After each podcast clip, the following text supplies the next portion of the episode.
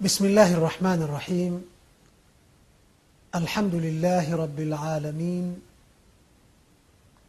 والصلاة والسلام على أشرف الأنبياء والمرسلين. نبينا محمد وعلى آله وصحبه أجمعين. أما بعد ndugu watazamaji wa afrika tv swahili assalamu alaikum warahmatullahi wabarakatuh kwa mara nyingine tena tunawakaribisha katika mfululizo wa darasa zetu ambazo tumezianza huko nyuma darasa ambazo zimelenga kufafanua japo kwa mukhtasar baadhi ya vitabu vya ilmu ya hadithi ambavyo wanavyuni wetu wa kiislamu mwenyezi mungu awarehemu walikusanya hizo za mtume salllahu alehi wasallam katika maeneo tofauti tofauti. Wapo waliokusanya katika hadithi zinazohusu maswala ya itikadi na tauhidi ya mwenyezi mungu subhanahu wa taala. Wapo waliokusanya ahadithi za mtume salllahu alehi wasallam katika mambo ya akhlaq na adabu na tabia njema na wapo waliokusanya hadithi ambazo zinagusa moja kwa moja maswala ya sheria au fiqhi ya kiislamu kama vile mambo ya tahara mambo ya sala mambo ya hija zaka saumu na mengineyo. Lakini pia mambo ya talaka mambo yanayohusiana na kulea watoto mirathi na mengineyo. Tukasema kwamba tumeonelea baada ya kuwa huko nyuma tayari tumekwisha fanya hivyo kwa maana tumekwisha fafanua kadri alivyotuwezesha mwenyezimngu subhanahu wa taala. Tumefafanua kijitabu arbaina nawawi cha imamu nawawi rahimahullahu taala. Tukafatilizia kitabu lkabair cha imamu dhahabi na vyote hivyo tumetimiza na kukamilisha kazi husika tumeona tufatilizie katika mlolongo huu kitabu umdatu lahkam cha imamu almaqdisi rahimahullahu taala. Katika vipindi vilivyotangulia tulisema tumechagua kitabu hiki ambacho mtiririko wa maudhui zake ni zile maudhui za fiqhi ya kiislamu. Utakuta sehemu ya kwanza kitabu tahara itaenda hivyo hivyo saumu itaenda hivyo hivyo zaka mpaka mwisho. Na vitabu vilivyoandikwa katika mtiririko huu vingi sana ikiwemo bulughu lmarami imamu bnu hajari rahimahullahu taala vikiwemo muntaka lakhbar na vingine vingi tumechagua katika kuanza mtiririko huu kusherehesha na kufafanua na kupata zile ahkami za kisheria kupitia ahadithi za mtume salllahu alaihi wasallam tumechagua kitabu umdat lahkam na vipindi vya mwanzo tulikuwa tunasemea kwamba kwa kuwa ilmu ya hadithi ni ilmu adhim tokea tangu na tangu. Kwa sababu ni kutafsiri na kuyaweka wazi katika umma mafundisho ya mtume salllahu alaihi wasallam. Na hili la kuwa zipo ahadithi za mtume salllahu alehi wasallam ni jambo la kale. Waislamu tokea ulimwengu umeanza na tokea mtume sala llah salam awepo katika ardhi na hatimaye baada ya kukamilisha ujumbe wake kufariki hakuna mwislamu ambaye anakana kuwa bwana mtume sala llahu alehi wa sallam anayo maneno aliyokuwa akiyasema. Ima katika maisha yake ya kawaida au katika maisha ya ufikishaji au katika maisha ya kufafanua baadhi ya maandiko ya mwenyezi mungu. Kwa mfano allah subhanahu wa taala alipokuwa akitamka baadhi ya aya muislamu wa kawaida alikuwa hawezi kupata ufafanuzi wa vitendo. Kwa mfano mwenyezimngu subhanahu wa taala anapotoa amri wa aqimu lsalah wa atu zaka hii ni aya na kwa tafsiri rahisi ya kiswahili ni kwamba allah anaamrisha simamisheni swala na toeni zaka. Sasa kama si bwana mtume salllahu alehi wasallam kutimiza majukumu yake ya kufafanua namna swala inavyosimamishwa namna swala inavyoswaliwa namna swala inavyotekelezwa na pia namna ya ibada ya zaka inavyotekelezwa mali zipi hizo na kwa uwingi gani na nani apewe na wakati gani anapewa na nani asipewe na kwa nini hapewi. Kama hayo yote asingeyafafanua bwana mtume salllahu alaihi wasallam akina sisi kwa akili zetu za kawaida tu tusingeweza kufanya hivyo. Kwa hivyo ule ufafanuzi wa bwana mtume sala llahu alehi wasallam katika maeneo mbalimbali ya ibada na yale aliyoyasema katika maeneo mbalimbali ya kufikisha ujumbe wa mwenyezi mungu ndicho ambacho wanavyoni wa kiislamu wanaita hadithi. Na ilmu ya kuyajua hayo zipi ndizo na zipi amesingiziwa hiyo ni ilmu ya hadithi sasa tulishughulika katika vipindi vilivyotangulia kabla hiki cha leo kuelezea kwa kiasi ambacho aliyewafikishwa na mwenyezi mungu anaweza akagundua ukweli.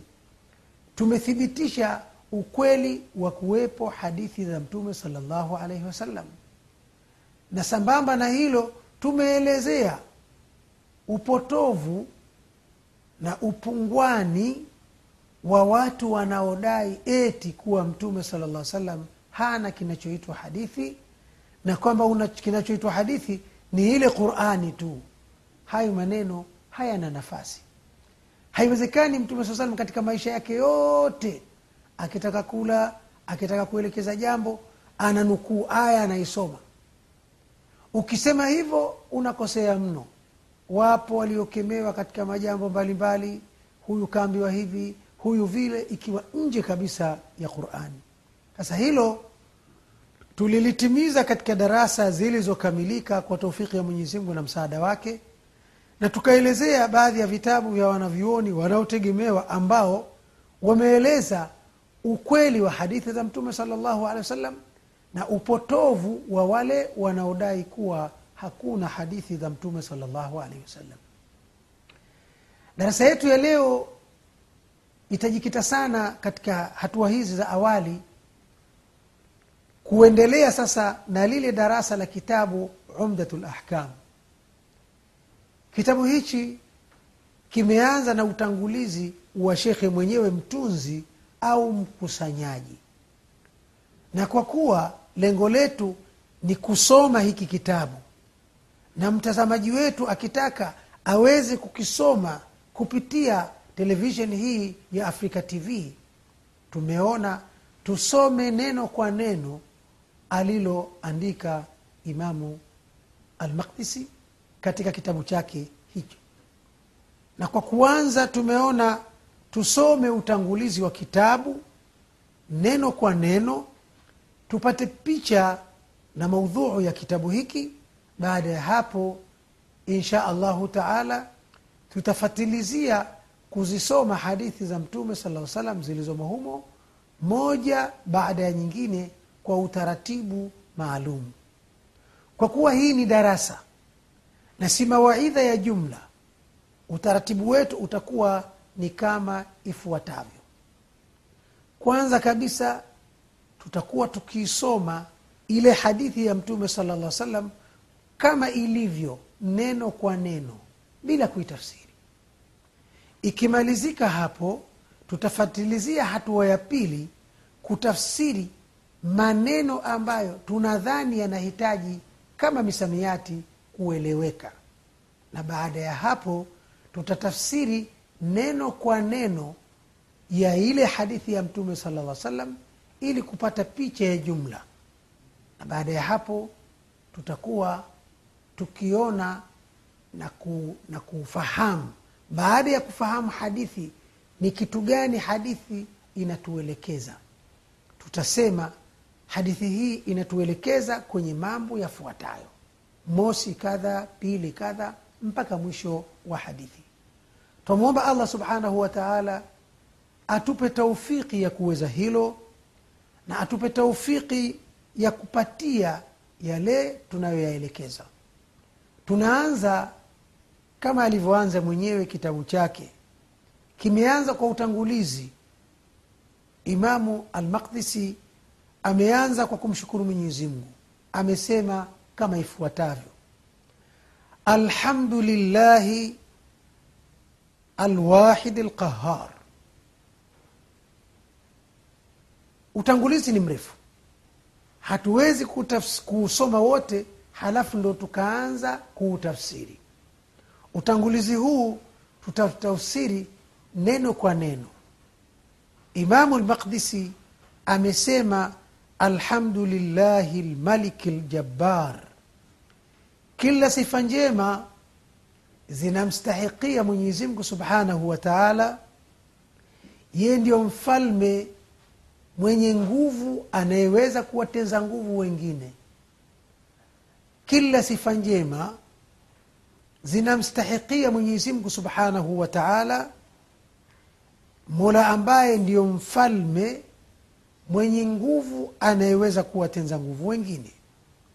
Alwahid lqahar mmoja peke yake mwenye nguvu zinazoweza kumshinda mtu yoyote mwingine yule. Na hii ni tabia ya wanavyuoni waliotangulia.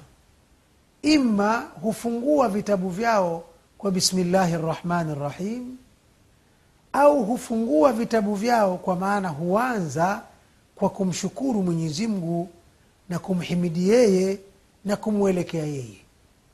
Hapa utaona ameanza kwa kumhimidi mwenyezi mungu. Alhamdulillahi almaliku ljabbar alwahid alqahar, mmoja peke yake mwenye nguvu anayeshinda katika mambo yake anayeweza kuwatenza nguvu wengine. Baada ya hapo shekhe mwenyezi mungu amrehemu anaendelea kusema waashhadu an la ilaha illa llah na nakiri kwa moyo natamka kwa ulimi ya kwamba hapana mola mwenye haqi ya kuabudiwa isipokuwa allah subhanahu wa taala. Narudia anasema shekhe wa ashhadu an la ilaha illa llah na nakiri kwa moyo natamka kwa ulimi kwamba hapana mola mwenye haki ya kuabudiwa isipokuwa allah subhanahu wa taala. Anaendelea kusema shekhe mwenyezimngu amrehemu wahdahu la sharika lah. Ni mmoja tu mwenyezimngu hana mshirika mola huyo. Ni mmoja peke yake ni mmoja katika kuumba kwake. Ni mmoja katika kustahiki kuabudiwa. Ni mmoja katika majina yake matukufu na pia sifa zake zilizotukuka. Hana mshirika katika hilo. Rabi samawati walard ye ndiyo mola mlezi na muumba wa mbingu na ardhi na vilivyomo. Yeye ni mola wa mbingu na ardhi. Yeye ni bwana wa mbingu na ardhi wama bainahuma na vilivyo kati ya mbingu na ardhi alaziz alghafar allah subhanahu wa taala anamiliki vyote. Anamiliki kwa namna ipi? Hayo insha allahu taala tutaelezea baada ya mapumziko mafupi